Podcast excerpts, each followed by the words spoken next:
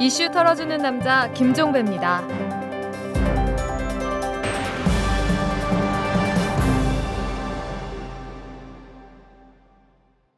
10월 10일 수요일에 보내드리는 이탈남입니다.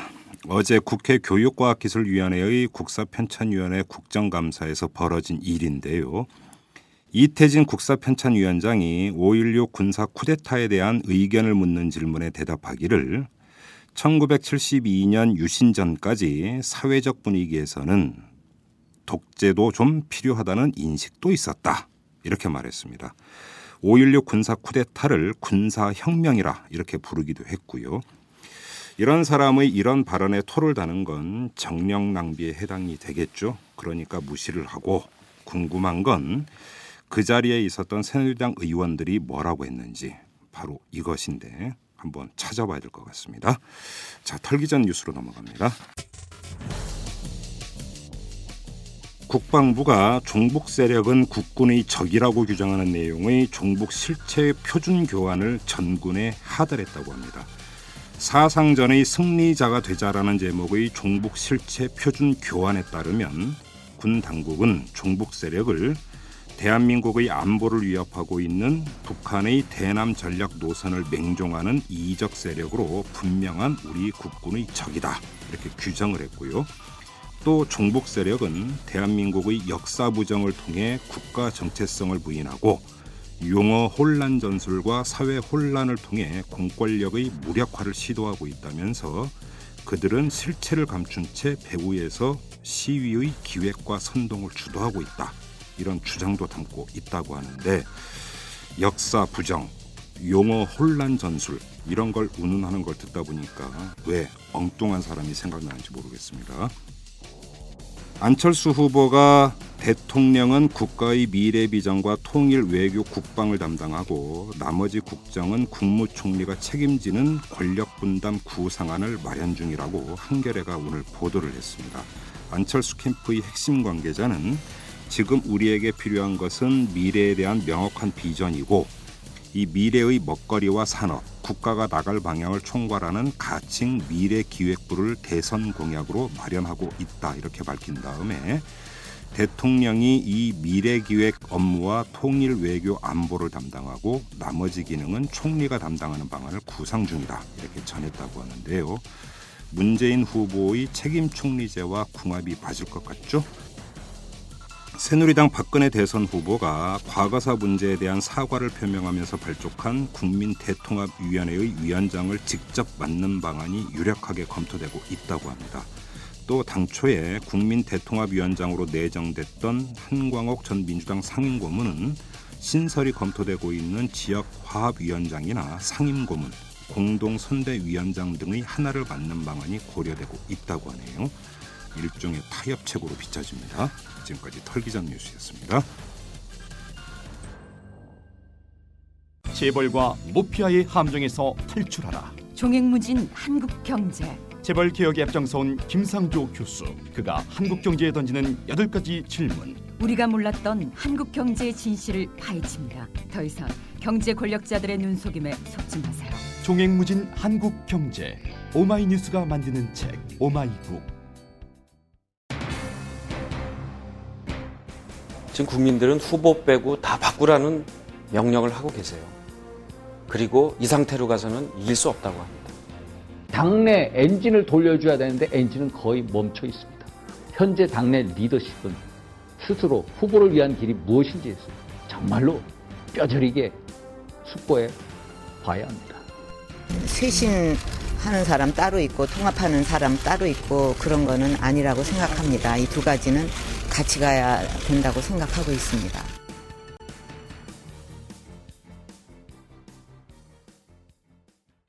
새누리당이 추석 연휴 이후에 분란을 계속 겪어왔습니다. 이런저런 사람들이 제각각의 이유를 대면서 쇄신을 주장을 했고 이 과정에서 일부는 이 당무를 거부하기까지 했는데요. 박근혜 후보는 그 해결책으로 김무성 전 원내대표를 중용하겠다. 어제 이런 뜻을 밝혔습니다. 그리고 당무를 거부해온 김종인 국민행복추진위원장과 직접 만나서 복귀를 끌어내기도 했는데요. 자, 어떨까요? 이쯤 되면 분란이 가라앉는 것으로 볼 수 있을까요? 자, 오늘은 이 문제를 한번 탈탈 털어보도록 하겠습니다.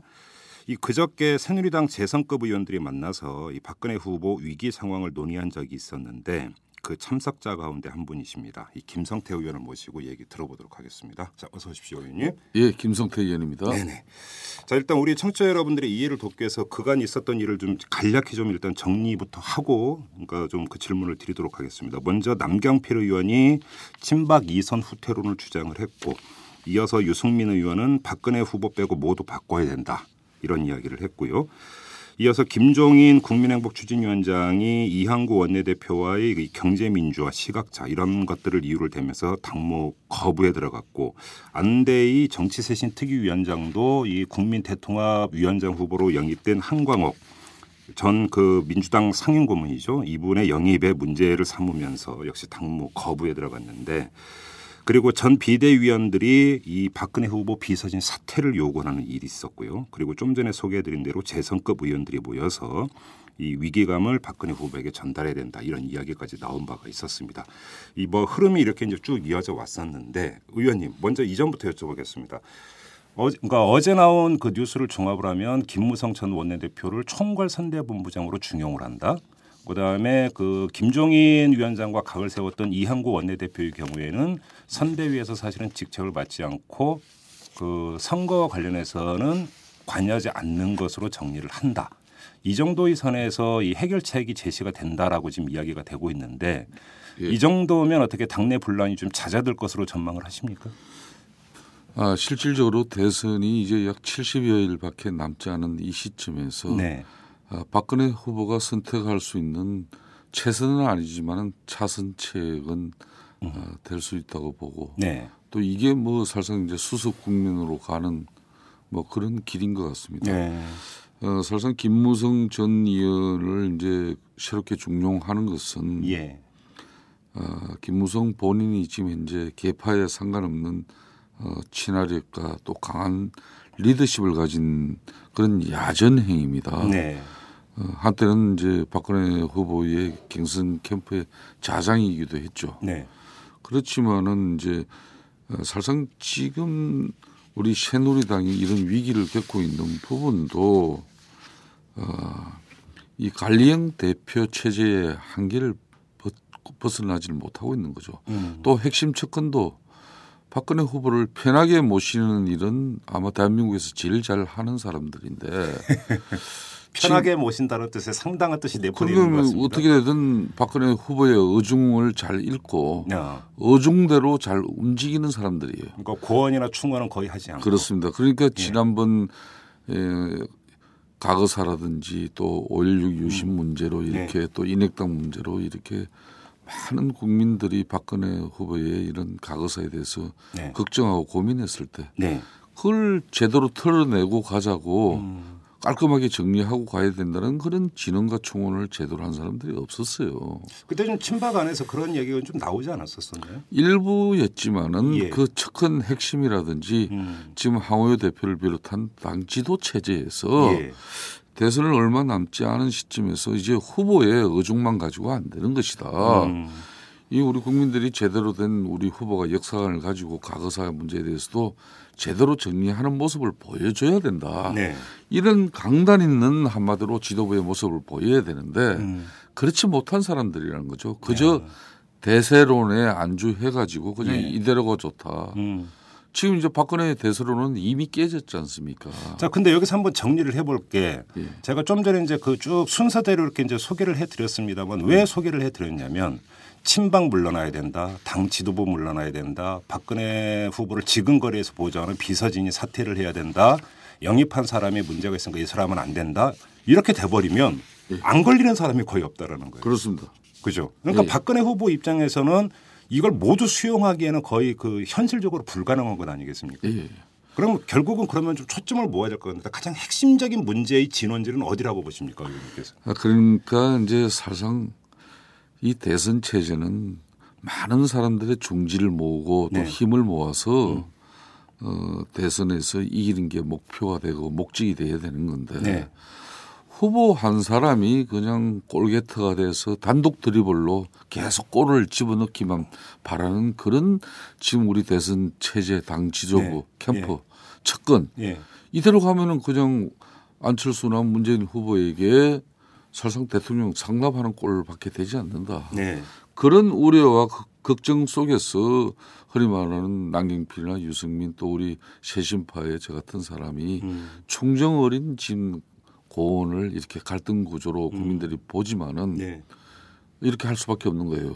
그나마 지금 현재 민주당과 안철수 후보는 야권 후보 단일화라는 아주 결정적인 프레임을 끝까지 지고 이슈를 지금 선점해가고 있지 않습니까? 그래서 이제 동반해서 계속 같이 가고 있죠. 예. 예. 그렇지만은 우리 같은 경우는 박근혜 후보 같은 경우 당내 경선이라고 해도 그게 뭐 행식적인 경선이고 예. 사실상 85% 이상의 압도적인 뭐 일방적인 결정으로 후보가 선정됐는데 예. 후보 후보 선정된 이후에 우리 당이 아무것도 우리 국민들에게 보여준 음. 게 없어요.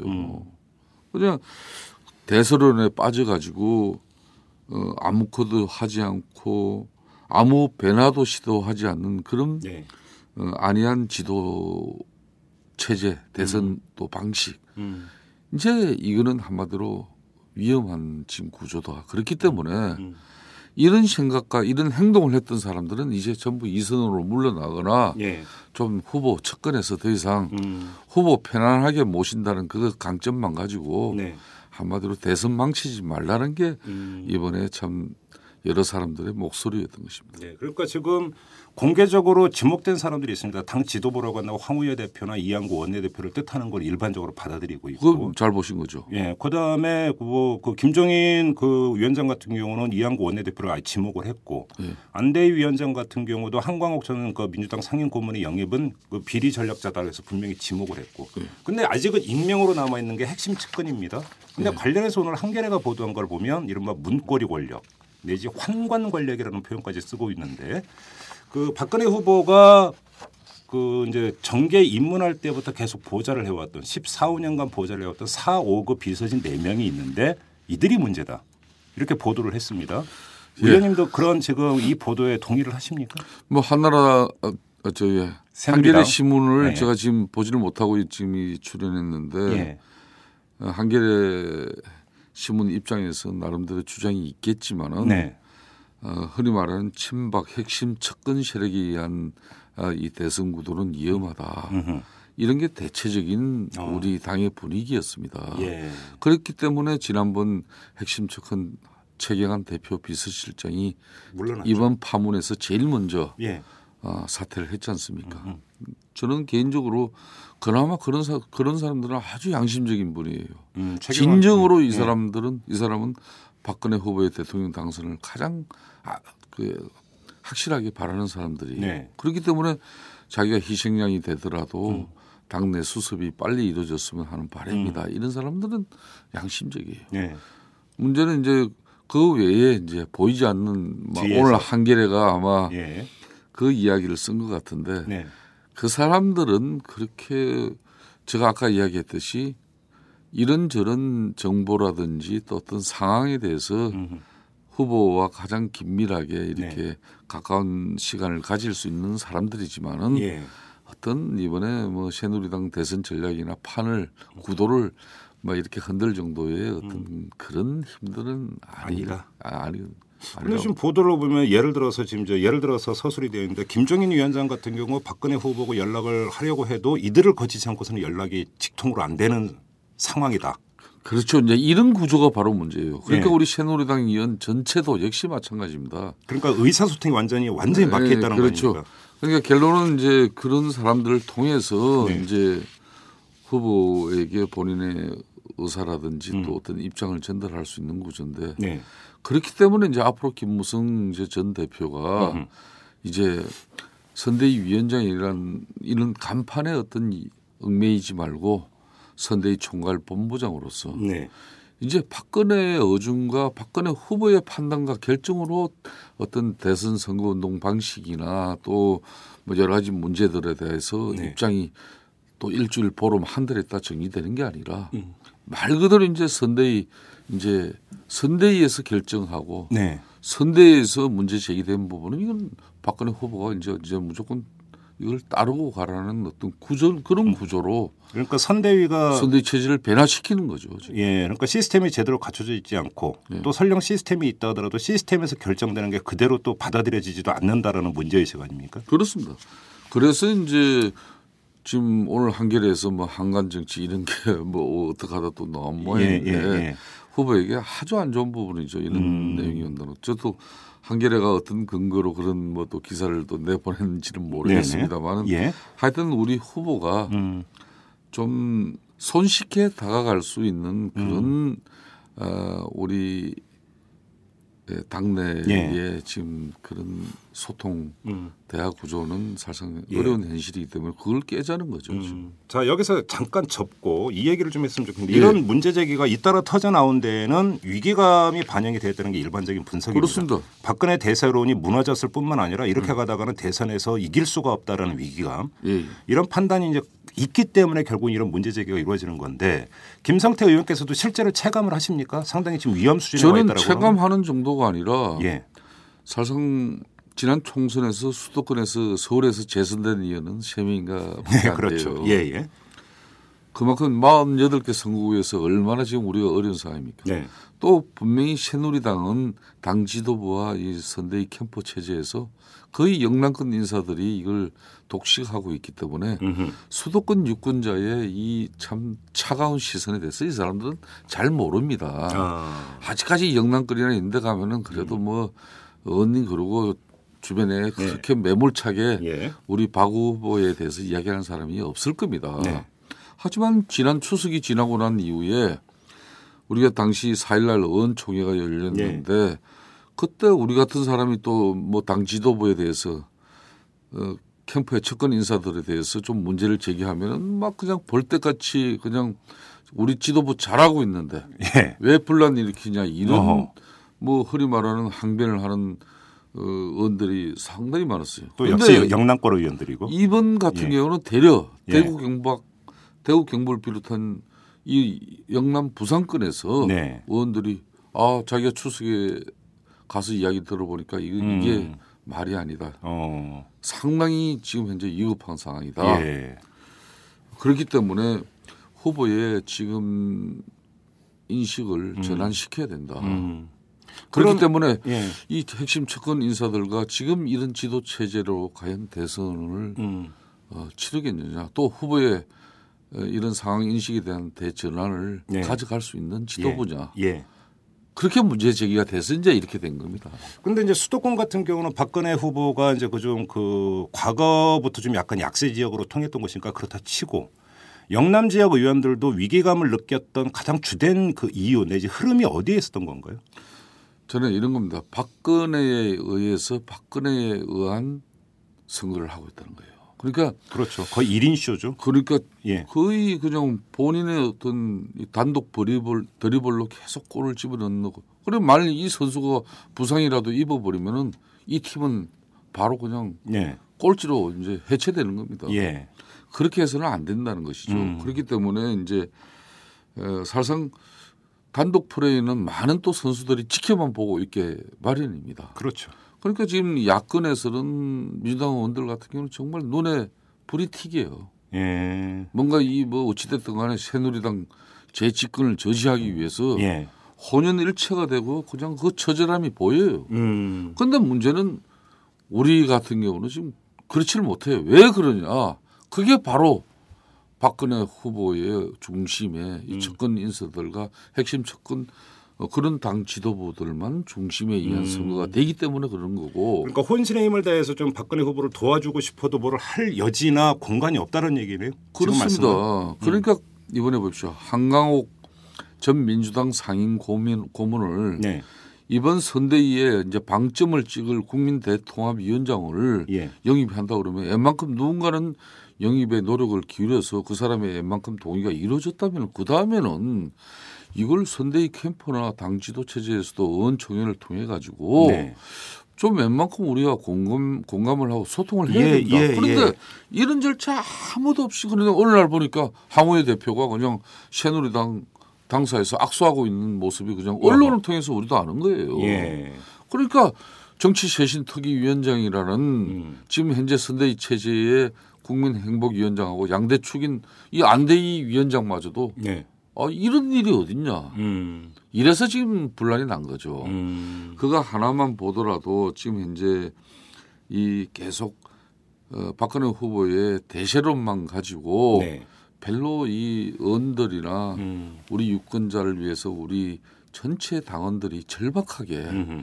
우리 박근혜 후보를 도와달라는 음. 메시지를 국민들에게 에, 전달해주고 또 그렇게 띄워달라는 여건과 분위기를 음. 전혀 못 만들는 거죠. 근데 한편으로는 이런 이야기가 있습니다. 그러니까 예를 들어서 박근혜 후보 같은 경우는 최대의 걸림돌이 이제 그 역사 인식 문제 아니었습니까?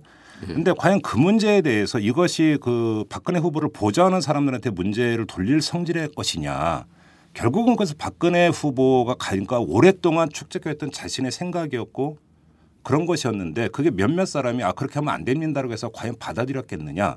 문제의 본질은 박근혜 후보 본인에게 있는 거 아니냐. 이런 그렇습니다. 지적을 하는 사람이 있거든요. 지금 아주 뭐 정확한 말씀으로 예. 그렇습니다. 우리 새누리당의 지금 현재 위기의 본질은 예. 박근혜 후보 본인의 일차적으로 있는 거예요. 그렇죠. 후보 자신이 그러니까 음. 본인의 몸과 마음만 남겨두고 다 바꿔줘야 되는데 나하. 아직까지 본인의 어떤 정신력, 본인의 삶, 본인의 철학에 의해서 네. 어, 이게 가야 된다. 국민들은 음. 절대 그걸 쉽게 동의하지 않죠. 예. 그러니까 이제 이 가가사 문제를 털고 가자고 그래도 당내에서 일부 소리가 있었습니다. 네, 있었죠. 전혀 그렇지만 그걸 수용하지 못했던 것은 음. 그만큼 본인 중심의 어, 이번 대통령 선거를 철저하게 본인 중심에 뒀던 거죠. 결국은 본인이 예. 그런 국민들에게 가거사 문제에 대해서 이제 기자회견을 통해서 입장 정리를 음. 할수 있었던 것도 예. 국민들이 그걸 바로 심판한 거죠. 음, 음. 국민들이 어 박근혜 후보 당신 그렇게 가면 안 돼. 음. 이런 싸늘, 싸늘한 여론과 국민적 문제 제기가 음. 이제 후보가 뒤늦게 그걸 알게 된 거죠. 음. 그렇기 때문에 이제 이 허리 말하는 항우여 대표, 음. 이런 관리형 대표, 예. 이 사람들은 사실상 어, 박근혜 후보가 새누리당 경선에서 후보로 음. 어, 이렇게 확실하게 선정될 수 있도록 그 역할을 했던 사람들입니다. 네, 그렇죠. 이 관리형 대표가 어떻게 후보에게 또 핵심 측근 참모들이 음흠. 선대위 캠프에서 말입니다. 네. 과거사 문제 털고 와야 됩니다. 음. 얼마나 박근혜 후보에게 정말 성가시켜 어렵게 음흠. 자기 목이 잘릴 걸 각오하고서도 네. 그렇게 한 측근들은 없었다는 거죠. 음. 그러니까 좀 정리를 하면 박근혜 후보에게 여러 가지 지금 이래서 불통이라든지 여러 가지 문제가 있는데 그렇다고 후보를 바꿀 수는 없는. 노릇이니까 후보의 부족한 점을 채워줄 수 있는 시스템이 구축이 돼야 되는 것이고 그렇기 위해서는 예를 들어서 당의 간판부터 후보를 보완할 수 있는 이런 사람으로 교체가 돼야 되는 것이고 선대위도 마찬가지라는 네, 거죠. 예. 또그 사람들한테 권한을 줘야 된다. 그런 차원에서 이제 쇄신이 이제 이야기가 나오고 있는 건데 이제 이게 지금 제대로 되고 있지 않다라는 이- 이런 말씀 아닙니까? 그렇습니다. 그런 측면에서는 이제 어제 박근혜 후보께서 이제 아 지금 이제 서병수 사무총장이 선대 총괄본부장인데 네. 허리 말하는 측근 인사죠. 음. 아이 사람들로는 이제 어렵다. 네. 그렇기 때문에 이제 사실상 김무성은 한- 박근혜 후보에게 어, 한편은 최측근 자장이었지만은 등을 완전하게 돌렸던 그렇죠. 그렇죠. 그런 사이고 그랬거든요. 네. 그나마 이제 지난 4월 총선에서 김무성 후보가 아 저기 전 원내대표가 비록 공천은 못 받았지만은 본인 많이 도왔죠. 예, 본인도 예. 평등 사- 당한 상태였지만은 그래도 백의종군을 통해서 음. 그때 많은 어, 공천을 못 받은 사람들 이런 사람들이 탈당하고 새로운 당을 만들어서 네. 총선에 이렇게 이제 사상 음. 새누리당을 어렵게 만들 수도 있었지만은 그 사람이 그걸 막았습니다. 예. 그래서 이제 아, 김무성 원내대표가 이제 당 선대 총괄 본부장으로 아, 박근혜 후보가 이렇게 손을 내민 것은 음. 이제 아 자기 중심적 어떤 이 대선이 어렵겠구나 음. 이런 야전 사령관이 이제 좀 거칠더라도 예. 아 이런 사람들의 목소리를 더 중히 들어야 되겠구나 근데 이렇게 판단한 것 같습니다. 예를 들어서 김무성 카드를 한번 얘기를 해보죠. 그러니까 당 내부를 추스르는 데는 일정한 역할은 할지를 모르겠지만 국민들 앞에 보여지는 보여지는 그 무대 위에서 김무성 카드가 그렇게 유효한 카드일까는 한번 그 의문부호가 찍힐 수가 있습니다. 오히려 그동안 김무성 전 원내대표가 해왔던 그 어록이나 이런 것들을 보면 상당히 강성 보수의 어떤 이미지를 많이 갖고 있는 건데 오히려 이렇게 되면 중도 외연 확장론이라고 하는 것에 이게 걸림돌이 될 수도 있는 거 아닙니까? 네. 사상 김무성 전 원내대표 같은 경우는 분명히 강력한 리더십과 추진력은 있는 사람이다. 예.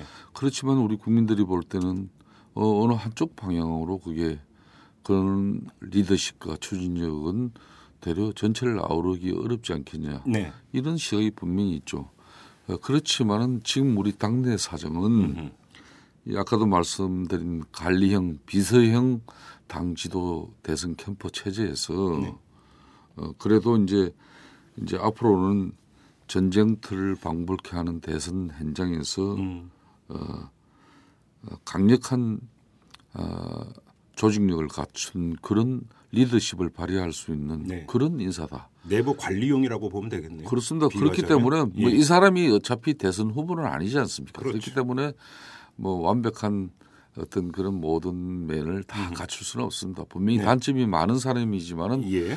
지금의 핵심 측근 당 지도 체제보다는 그나마 그래도 이 사람이 음흠. 뭐 선거를 가장 음. 아, 지금의 이 풀어진 우리 새누리당 체제에서 다시 허리띠를 쪼아매고 네. 이 돌격 앞으로 예. 할수 있는 사람이라는 거죠. 근데 그러면 박근혜 후보가 김무성 전 원내대표를 이제 지금 언론의 예측대로 총괄 선대본부장을 임명을 한다고 치고 네. 그러면 김무성 그 전 원내대표에게 그만큼의 권한을 실어줄 거라고 기대를 하십니까? 저는 봅니다. 그렇게 또 확답을 받지 않고 김무성 전 원내대표가 네. 총괄 선대본부장을 맡는다면 그건 의미가 없는 거예요. 어허. 그래서 아마 제가 알기로는 선대위 위원장으로 제안도 있었습니다만은 네. 본인이 되려 예. 어, 전체 총괄하고 실질적인 수- 실무까지도 챙길 수 있는 음. 그런 총괄 선대 본부장을 예. 어, 본인이 아마 희망인 걸로 알고 있는데 예. 그걸 박근혜 후보가 어, 결정한다면은 사실상 실질적인 음. 어, 대선 체제의 모든 권한을 예. 김무성 전 원내대표에게 일임하는 거랑 마찬가지죠. 아, 그렇게 봐야 된다. 예, 그렇게 봐야 됩니다. 결국은 정확하게. 선대위를 거의 맡기다시피 한다고도 볼 아, 수. 실질적으로 완전히 맡기는 거죠. 안 맡기면은 김무성 전 원내대표도 음. 지금 여기 뭐 뭐하러 오겠습니까? 그래요. 그러면 이제 아까 좀 전에 이제 김상태 의원께서 말씀하셨던 이른바 핵심 측근 이들도 이 표현이 적합한 표현인지는 모르겠습니다만 김무성 그 전 원내대표에서 제압당할 가능성이 높다고 보십니까? 그렇습니다. 최소한 예. 어 진짜 뭐 우리 후보를 위해서 그런 지금까지 해왔던 본연의 일들에 대해서는 충실하게 할수 네. 있겠지만은 예. 새누리당 대선 전략이나 음. 대선 판에 예. 이 사람들이 이제 끼어들어 가지고 음. 어 후보의 어중이다. 음. 그리고 뭐 그런 식으로 지금까지 해왔던 방식으로는 예. 절대 가지 않을 것이다. 예. 그래야만이 우리가 성공할 수 있는 음. 것이죠. 근데 지금 그 김상태 의원께서 진단에 따르면 이런 그 우려 섞인 전망이 나올 수도 있습니다. 박근혜 후보도 상당히 어떤 그 자기 위주로 생각하고 자신의 어떤 그 생각에 대한 믿음이 너무나 과유불급일 정도로 강한 사람이고 김무성 그 전 원내대표도 상당히 강력한 카리스마를 가지고 있고 자기 심지가 굳은 사람이고 근데 이 두 사람이 이견이 없을 때는 상관이 없는데 이견이 발생을 한다면 오히려 이것이 더 큰 분란의 요인이 될 수 있는 것도 아니겠습니까? 그래서 결국은 김무성 원내대표가 원내대표로 출마하는 과정에서 박근혜 후보와의 오랜 관계가 끊어진 것 그 전례를 보더라도 이럴 가능성도 배제할 수 없는 거 아닌가요? 네. 지금 혹자들은 우리 새누리당 유권자들은 본 의원한테도 저한테도 전화가 많이 옵니다. 네. 원래 좀 비판적인 목소리 많이 내고 있다고 해서 예. 이런 것이죠. 만일 우리 새누리당이 이제 네. 선거 70여일 앞두고 음. 후보의 단독 드리블로 계속 이렇게 골을 넣는 게 어려운 한- 현실이 됐다는 걸 우리 이제 새누리당 전통적인 지지자들도 알고 있는데 네. 그렇다고 해서 계속 이 방식대로 조용히 좋은 게 좋다고 가면은 그런 뭐 앞으로 대선 사실상 아까 말한 대로 안철수 문재인 후보에게 그냥 상납하고 네. 지금은 조용히 가자는 것밖에 더 되겠습니까? 그런데 이런 당내 이번에 처절한 몸부림이 있음으로써 예. 이 갈등을 지금 조정하고 치유하는 박근혜의 정치적 리더십, 네. 정치력을 우리 국민들은 또 우리 유권자들은 또 음. 보는 겁니다. 예. 그렇기 때문에 사실상 김무성 어, 이 사람을 선- 선대위 그것도 총괄 본부장으로 이렇게 맡긴다는 것은 예. 박근혜 후보도 음. 아, 참 그렇게 쉽게 편한 사람이 아니라는 걸 알고 하는 겁니다. 음. 앞으로 충돌 일어날 수 있습니다. 예. 되려 그런 모습들이 예. 우리 국민들에게 유권자들에게는 음, 음. 그래도 새누리당이 음.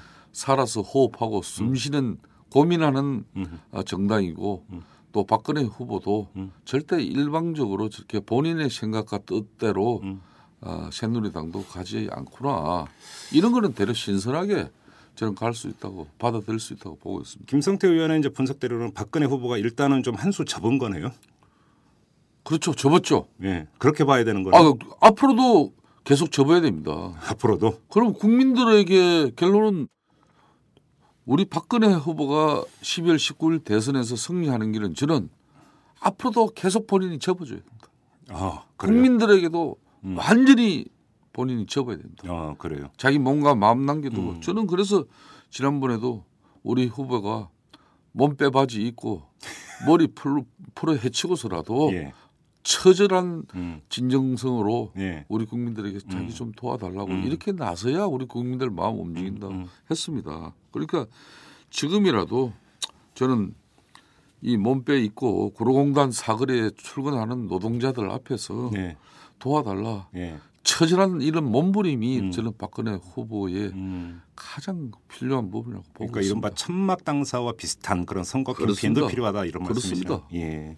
알겠습니다. 그러면 이제 그, 그 선대위 내부 내지 당 내부의 문제는 그렇다고 치고 국민 앞에서는 무대 위에서의 문제인데 지금 김종인 위원장과 이양구 원내대표가 경제민주화를 두고 계속 공개적인 무대 위에서 그 논쟁을 벌였던 것은 국민이 다 알고 있습니다. 그러니까 이 문제와 관련해서 어제 오늘 지금 나오는 보도를 종합을 하면 교통 정리가 어떻게 되냐면 이항구 원내대표를 뭐 당직에서 배제하지는 않지만 사실상 선대위에서 아무 역할을 주지 않고 그다음에 경제 민주화 관련해서 이론을 공개적으로 제기하지 않는 쪽으로 정리를 할 것이다. 이런 보도가 나오고 있는데 어때 의원께서도 그렇게 보시는지 그리고 그 정도 수준이면 일단 그 문제는 해결이 된다고 보시는지 어떻게 생각하십니까? 어, 박근혜 후보의 인사 스타일이나 네. 음, 또 이 주변 사람 관리하는 네. 방식이나 또 대선을 70여일 앞둔 지금 시점에서 아마 박근혜 후보가 할 수 있는 선은 그 정도 선일 것 같습니다. 그래요. 예, 그렇기 때문에 저는 황우여 대표 최고나 이양구 원내대표가 아, 절대 이 사람들도 이제 나서지 말아야 됩니다. 그러니까 없는 듯 있으면 된다. 예, 그렇게 있어야 예. 되는 것이고 예. 그게 흔히 말하는 이선 후퇴라는 겁니다. 음. 다시 내가 원내 대표니까 네. 내가 당 명시에 그래도 당 대표 최고인데 그러고 예. 대선판에 들어서 뭐또 음. 감나라 콩나라 이렇게 하면은 예. 이번 이 한마디로 분란에서 얻은 교훈은 음. 아무것도 없었게 됩니다. 어허. 그렇기 때문에 어, 철저하게 어, 그런 당 지도 체제는 진정한 이선 후퇴가 될 수 있도록 음. 제일 좋은 거는 그 사람들이 본인을 던져주는 건데 음. 그걸 안 하는 사람들이지 않습니까? 예. 뭐 고래 심줄이죠. 뭐 그렇기 때문에 뭐 예. 우리 후보로서는 선택할 수 있는 길은 그거밖에 없는 겁니다. 어, 그래요. 또 우리 구성원들도 당의 쇄신과 음. 또 변화를 이번에 위해서 또 많은 목소리를 냈던 사람도 음. 이제 어쩔 수 없는 것이죠. 더 이상 그렇기 때문에 이제 어, 김종인 전 아, 김종인 지금 그 행복이 예, 행복 추진위원장. 위원장도 본인의 역할에 충실하셔야 되고 음. 안대희 정치 쇄신위원장도 네. 어, 계속 어, 이런 사람들이 이제 후보에게 음. 이번에 한강욱 상임고문 영입하니까 자기 뭐 정치위원장 걸고 이 사람 수용하면은 자기 예, 그만두겠다 그렇죠. 이런 거 아닙니까? 예, 예. 바로 이런 겁니다. 음. 이런 목소리들이 예. 우리 후보 측근에 예. 당 지도부가 이 역할을 했다면은 예. 우리가 그렇게 지난번 대세론에 안주하고 어허. 지금의 위기 음. 상황이 그렇게 되지는 않았을 겁니다. 그 미리 내부에서 조정이 됐을 것이다. 그렇습니다. 그렇기 때문에 예. 뭐 지금이라도 그래도 이 시점에 음. 어, 이런 어떤 가정을 겪음으로써 음. 어, 다시 새누리당 대선 조직 체제가 새롭게 정비되는 것은 음. 그나마 저는 천만 다행이라고 봅니다. 그러면 저 그 지금 말씀을 하시니까 한광옥 그다음에 안대희 이 두 사람 사이에 비리 전략자다. 그다음에 구 동교 등계의 핵심 인물로서 화합의 상징이다라고 하는 두 개의 중요한 어떤 그 가치가 충돌을 하고 있는데 예. 박근혜 후보 입장에서는 어떻게 정리를 할 거라고 예상을 하십니까? 그대로 밀어붙일 거라고 보십니까? 기조는 그런 것 같은데. 그러니까 어제 안대희 새누리당 정치쇄신 위원장이 예. 위원장이 주관한 정치쇄신 심포지엄이 있었습니다. 예, 예. 저도 어제 그 토론자로 참석을 했습니다만은 네네. 박근혜 후보도 그 자리에 참석했습니다. 예. 그때 인사말에 이제 어, 쇄신과 또 아, 이 합은 같이 가야 된다. 음. 즉이 말은 아, 음, 한강옥 영입 카드를 쉽게 버리지 않겠다는 이야기거든요. 버리면 아마 그 부스럼이 많이 나올 수도 있죠. 예, 예. 또, 또 한강옥 이분도 본인은 영원한 합, 진정한 합과 국민 대 통합을 위해서 마지막 정치 입장으로 정치인으로서 자기 할 도리 다 한다. 예. 이런 굳이 자리에 연연할 이유가 없다고 봅니다. 어. 그렇다면은 이제 뭐 안대희 위원장의 거치 문제도 음. 어, 해결될 수 있을 거 아니냐 이렇게 보고 있습니다. 그러면 이제 자리의 일정한 조정 정도에서 타협이 될 수도 있다라는 말씀이죠. 그렇습니다. 그렇습니다. 뭐 꼭그 한광호 그전 뭐 민주당 상임고문이 뭐 국민 대통합 위원장을 맡을 필요까지 있겠느냐? 네. 의원의 그 의원님의 생각은 이제 그런 거고. 그렇습니다. 음. 또뭐 다른 방법으로라도 예. 어, 그 한강옥 어, 전 민주당 상임 고문의 그런 자기의 진정 어린 그 마음을 우리 당이 우리 후보가 저는 받아들여주고 그게 또 걸맞는 네. 이런 예우를 갖출 수 있다고 저는 보고 있습니다. 그런데 한광호 카드가 그렇게 큰 카드일까요? 왜 이런 말씀을 드리냐면 사실은 그 2030 같은 경우만 하더라도 한광옥이라는 그 존재에 대해서 사실은 잘 모릅니다. 예. 그 다음에 이런 그 평가가 어떨지는 모르지만 구인물이다라고 하는 게 올드보이다라고 하는 게 일반적인 평가입니다. 그렇게 그렇습니다. 본다면 그 국민 대통합의 상징적 인물로 보기에는 좀 함량 미달이 아니냐 네. 이런 지적도 있습니다.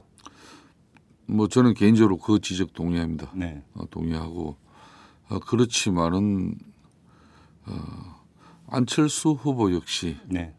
많은 사람들을 지금 이제 영입하지 않습니까? 예, 예. 실질적으로 지역까지도 많이 지금 이제 영입이 돼 있습니다. 지역? 그럼 예 지역. 예. 그런 지역에도 보면은 아 저희들이 볼 때는 어떻게 저 사람이 새로운 정치를 구현하고자 지금 몸부림치는 어허. 안철수의 어떤 그 희야 조직으로 음. 한 지역을 저런 사람들이 맡을 수 있을까 하는 그런 흔히 말하는 어, 정치 지망생이나 이른바 또 꾼들. 꾼들이죠. 예, 한마디로 예, 말해서 예. 공천에서 탈락해가지고 지금 야인 생활을 하는 사람들 음흠. 이런 사람들이거든요. 아. 그렇듯이 어, 우리 한강옥 지금 현재 국민통합 대통합위원장으로 영입하시려고 하는 이 분도 어, 분명히 그런 큰 단점과 가오도 있습니다. 그렇지만은 우리 새누리당 입장에서는 영남권 정당이다. 음. 뭐또 진정한 영원함 대합과 예. 국민 대통합에 그래도 과거 DJ가 정치적으로 사실상 영원함의 어떤 그 호남의 그런 어떤 상징적이지 않습니까? 네. 뭐 그런 정신을 그나마 또 한강옥 이 사람이 많이 가지고 있습니다. 음. 그렇기 때문에 뭐 우리 후보로서는 절대 이 카드를 쉽게 버리지 않을 겁니다. 그래요. 예. 알겠습니다. 자, 그 지금 이게 이제 당 내부에 이제 진통에서부터 이야기가 시작이 되다 보니까 이제 당 내의 논리를 중심으로 이제 그 이야기가 풀어져 나갔는데 이 점을 한번 여쭤보겠습니다. 박근혜 후보의 선거 캠페인에서 최우선적으로 반드시 보완해야 될 점이 뭐라고 보십니까, 의원님께서? 저는 역시 이제 이 과거사 예, 이런 문제 역사관에 대해서 예, 어, 우리 후보가 15년 동안 대통령이 되기 위해서 준비한 사람입니다. 그렇죠. 이제 안철수 후보 같은 사람은 이제 얼마 되지 않고 예, 문재인 후보 같은 경우도 비서실장을 하면서 많은 걸 봤습니다만은 네, 이 대중 정치를 직접 자기들은 그렇게 크게 해보지는 않았죠. 음. 우리 후보가 뭐 애교 통일 안보 뭐 어, 정치 경제 사회 문화 모든 거 다 가해도 많이 받았고 예. 본인이 직접 현장에서 많이 부딪히면서 경험했습니다. 그렇지만은 이 과거사 문제는 예, 아, 본인이 참 쉽게 정리하지 못하는 그런 부분입니다. 예. 그러니까 분명히 우리 유권자들, 우리 국민들 중에서는 아, 박근혜가 만일 대통령 되면 민주주의 저좀 걱정하는 분들 많거든요. 네. 그러니까 저도 후보에게 음. 아주 지- 진언을 한 적이 있습니다. 음. 박근혜가 대통령 돼도 민주주의에 아무 걱정 없다. 네. 그렇죠. 그러기 위해서는 과거사 또 역사관에 대해서 분명하게 이건 털고 가고 올바르, 저번에 올바르게 이제 새롭게 정립하고 저번에. 입장 발표로 가름이 안 된다고 보시는 겁니까, 의원님께서는? 아닙니다. 그렇게 이제 했지 않습니까? 네. 입장 발표도 바로 국민의 어떤 그런 차가운 여론 때문에 예. 한 거거든요. 예. 이제는 그렇게 하지 말라는 겁니다. 예. 이제 후보 자신이 음. 본인이 말씀하시는 것처럼 진정한 미래를 위해서는 예. 어, 어떤 이 과거사에 대한 어떤 인식 자체를 예. 이 국민들 눈높이에 음. 완전히 맞춰버려야 된다는 겁니다. 음.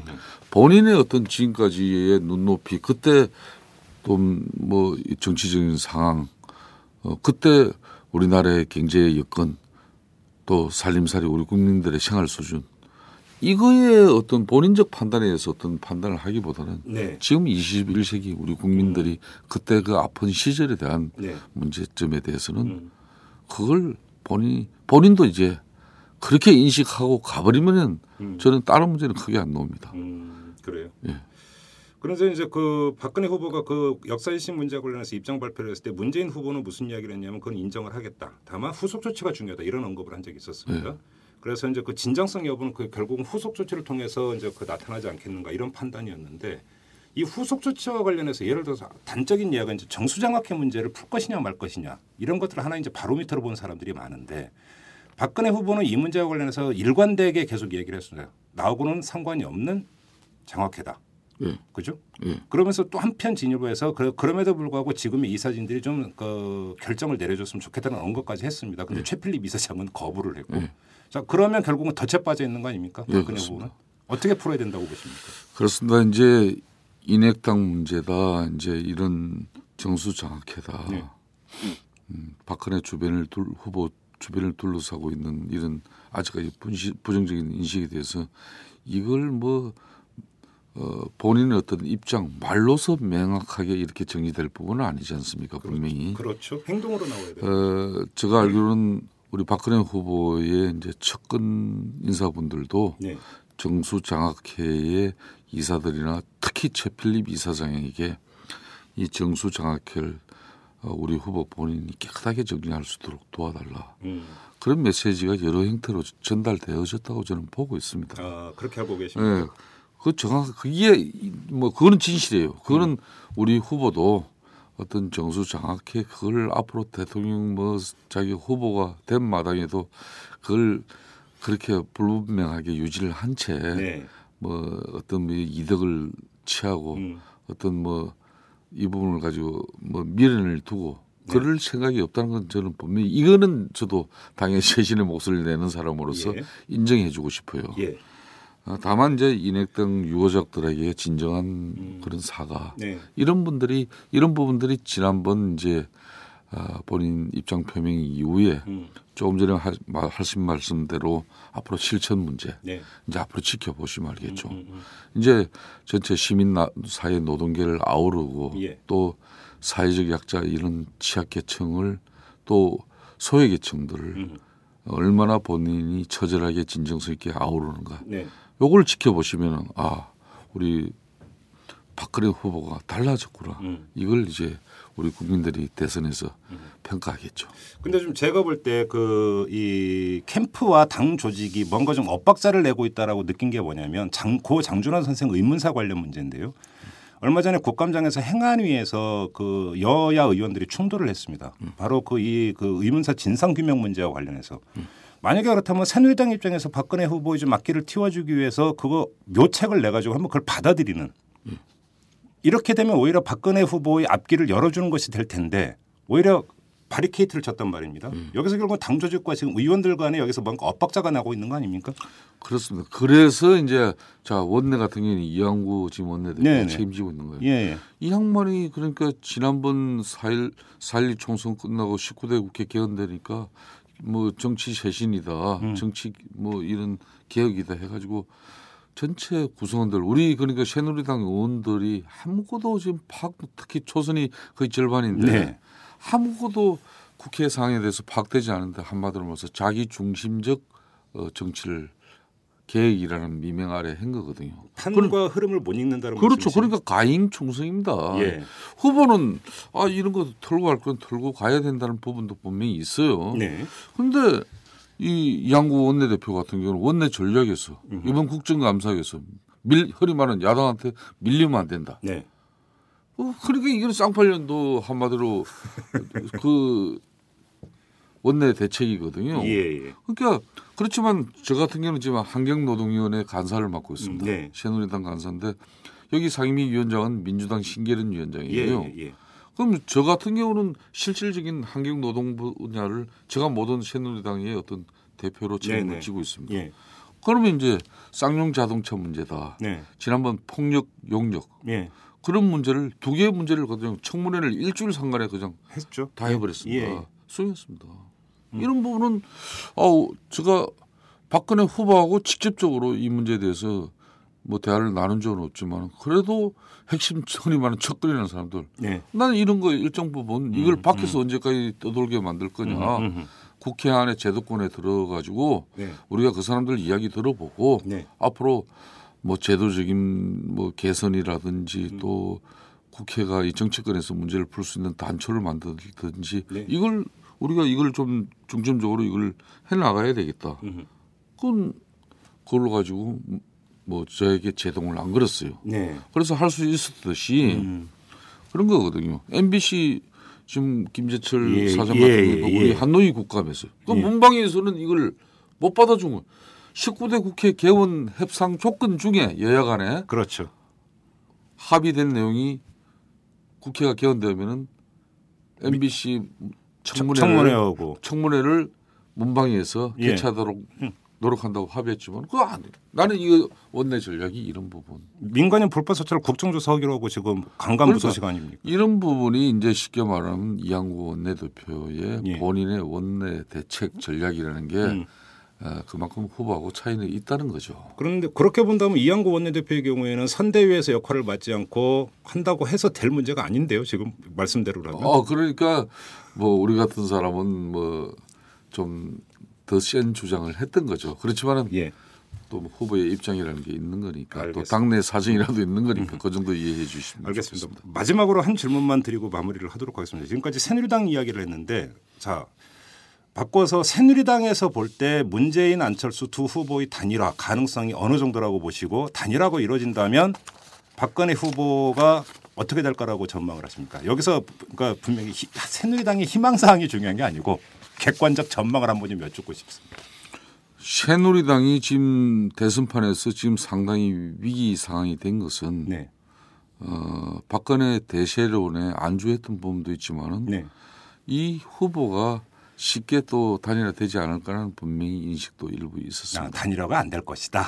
예, 그렇지만은 어, 제가 보기에는 네. 저는 단일화 된다고 보고 있습니다. 음, 그래요. 왜 민주당 구조나 뭐 이 지금 현재 안철수 후보의 이뭐좀 주변의 이 사람들이나 네, 네. 이런 구성되는 모습들을 보면은 음, 본인의 의사와 관계없이 예. 단일화를 어, 당 조직이든 음. 또 후보 흔히 말하는 주변의 어떤 그 체제가 그렇게 끌고 가버리면 갈 수밖에 없는 게 이 민주당하고 네, 네, 네. 안철수 후보 캠프의 음. 공통점입니다. 음. 그렇기 때문에 저는 후보 단일화 된다고 봅니다. 그래요. 그럼 우리는 단일화의 대전제 속에서 예. 새누리당 대선 전략이 있어야 되는 겁니다. 그렇죠. 그렇게 지금 판을 이제 만들어 가자는 이야기죠. 음. 어, 그런 측면에서 이제 어, 안이한 어떤 어, 대서론에 그래도 안주하려고 했던 사람들을 이번에 이제 좀 이선에 빠지라는 음. 그런 메시지가 일부 수용되는 것 같습니다. 근데 그럼 새누리당 입장에서 어떤 후보가 단일 후보가 됐을 때 좀 더 상대하기 쉽다고 생각하십니까? 뭐 저는 뭐 상대 하기가 쉽고 안 하고 두 사람 다 똑같은 조건으로 그대로 가버립니다 그냥. 음. 어, 그냥 뭐 문재인 후보든 안철수 후보든 똑같다. 어느 후보가 예. 뭐 유불리가 지금 나올 수가 없어요. 그렇죠. 똑같은 야권- 상황입니다. 야권 상향의 유권자들도 그런 얘기를 합니다. 그 단일화가 되는 게 중요하지 누가 되는 거가 아. 중요한 건 아니다. 절대 예. 지금 말씀 저희들도 그대로 인정합니다. 그래요. 예, 그렇기 때문에 예. 에, 우리가 위기라는 것이죠. 알겠습니다. 자 인터뷰는 여기까지 하도록 하겠습니다. 지금까지 새누리당의 김성태 의원을 모시고 입장 들어봤습니다. 자 의원님 고맙습니다. 예, 감사합니다. 팟캐스트 인문학 1위 최진기 인문학의 자존심 강신주 매력 있는 진보 조국과 88만 원 세대 우석훈, 재벌 개혁에 앞장선 김상조, 우리 시대 멘토들이 여러분을 기다립니다. school점 오마이뉴스점com에서 지금 확인하세요. 학교 밖 강의실 오마이스쿨.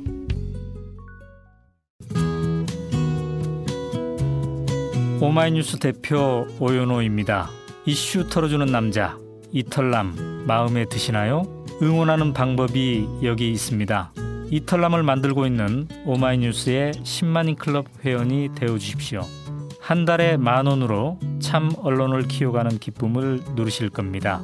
오마이뉴스 메인면 왼쪽 상단에 있는 10만인 클럽 버튼을 누르시고 직접 회원으로 가입하시거나 733-5505로 전화 주시면 담당 직원이 안내해 드립니다.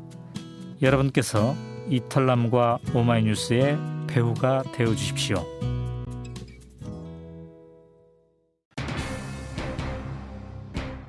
박근혜 후보가 당내의 쇄신 요구에 대해서 나름의 해결책을 내놓고 있습니다만 그게 진정한 해결책이 될지는 좀 더 지켜봐야 되겠습니다. 이 쇄신 요구의 근저에 대선 패배 위기감이 깔려 있고 그 위기감의 진원지가 다름 아닌 박근혜 후보 본인에게 있기 때문인데요. 이건 몇몇 인사를 바꾼다고 해서 곧장 해결될 수 있는 문제가 아니지 않습니까? 그래서 지켜볼 필요가 있다. 이런 말씀을 드리는 겁니다. 자, 이만 마치도록 하겠습니다. 지금까지 이탈남 김종배였습니다.